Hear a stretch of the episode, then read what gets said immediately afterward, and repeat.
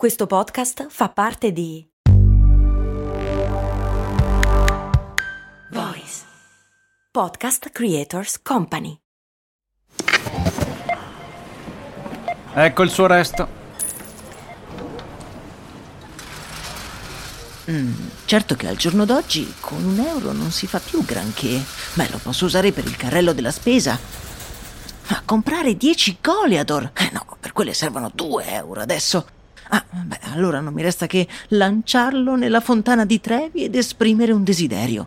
Oppure, beh, potrei investire sul mio futuro. Ma un euro? Beh, sì, su Scalable. Scalable, che supporta anche questo ascolto, è un'app che ti mette a disposizione gli strumenti essenziali per costruire una cultura del risparmio. Ti consente di investire in modo flessibile in azioni, ETF e fondi, creando piani di accumulo automatici a partire da un solo euro. Altro che Fontana di Trevi. Amplia le tue conoscenze finanziarie e fai crescere i tuoi risparmi nel tempo. Scopri Scalable per i tuoi investimenti. Link in descrizione.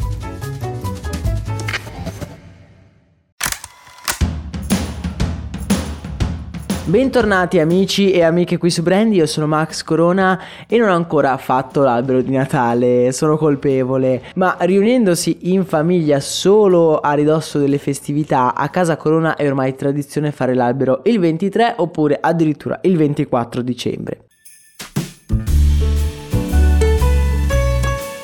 albero rigorosamente vero, non in plastica, quello il cui odore sa proprio di, di albero, di bosco. Ora sono sicuro che non molti di voi opteranno per un albero vero. Ormai sempre più spesso il mercato è dominato da alberi finti di plastica, quelli che si montano. Questo però accade in Italia, perché in America la tradizione di utilizzare degli alberi veri è molto radicata e ogni anno si vendono oltre 25 milioni di alberi per un giro di affari di oltre 2 miliardi di dollari. E vi devo dire che questo business degli alberi veri per Natale è davvero strano e vale la pena di essere analizzato.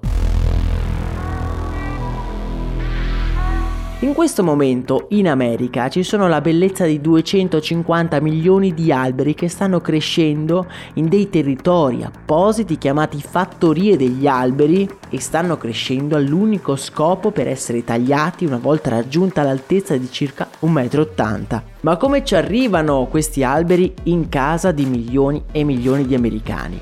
Beh, essendo i Christmas tree delle piante, chiamiamoli coltivatori, comprano i semi all'ingrosso pagandoli circa 50 centesimi un dollaro. E considerato che gli alberi vengono poi rivenduti a circa 80 dollari, beh, c'è un bel guadagno. Oddio, non proprio.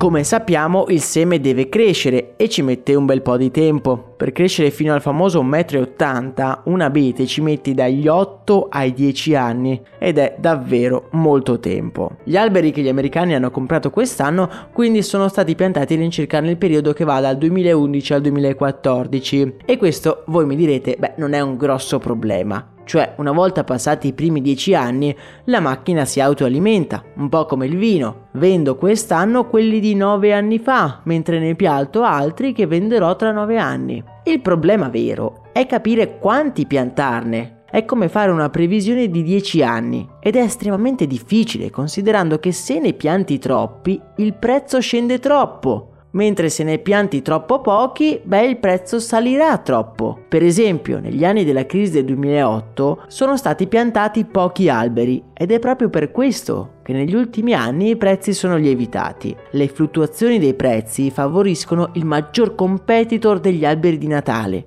ovvero gli alberi di Natale in plastica.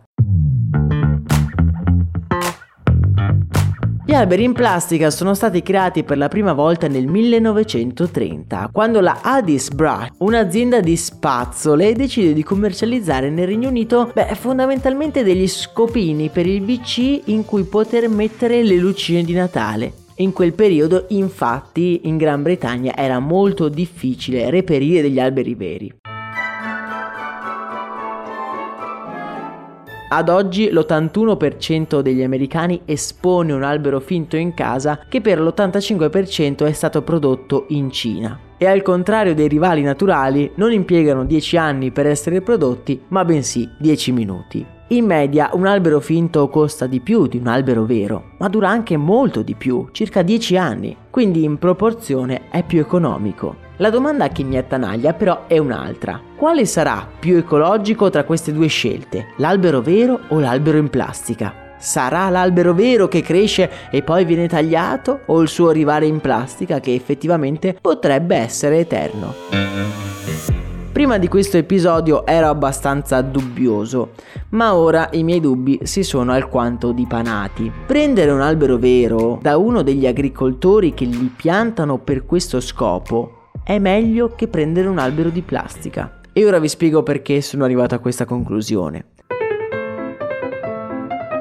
Da un lato l'albero di plastica deve venire prodotto, quindi nel processo inquina già di per sé. Poi deve venire smaltito, ok, può essere smaltito tra 10 anni, però bene o male quell'albero deve venire smaltito. L'albero naturale, se proviene da quelle fattorie di cui vi ho parlato prima, cresce 10 anni nell'ambiente, dove contribuisce a ridurre l'anidride carbonica. Poi, una volta tagliato, viene subito sostituito da un altro albero, minimizzando così il danno ambientale del taglio stesso. In più è stato dimostrato che le foreste danno il meglio di loro in termini di assorbimento di anidride carbonica quando sono curate in modo ottimale, cosa che di solito accade nelle piantagioni di alberi di Natale. Se proprio dobbiamo trovare un'alternativa sostenibile all'albero in plastica, beh cerchiamo di optare per l'albero in plastica riciclata. Da non dimenticare inoltre che molto spesso il legno degli alberi veri può essere riciclato in vari modi, pensiamo al brand Ikea per esempio, che vende gli alberi di Natale nei propri negozi e poi noi glieli possiamo riportare in modo tale che il legno di quegli alberi venga riciclato per produrre i mobili di Ikea. E voi siete più tipi da alberi in plastica oppure veri? Parliamone nel canale Telegram. Vi ricordo che se vi piacciono questi episodi potete lasciare 5 stelle su Spotify e iscrivervi al canale podcast. Quanto a me non resta che ringraziarvi per l'ascolto, augurarvi una splendida giornata seduti sotto il vostro albero di Natale, che sia vero o che sia finto. Un abbraccio e un saluto da Max Corona.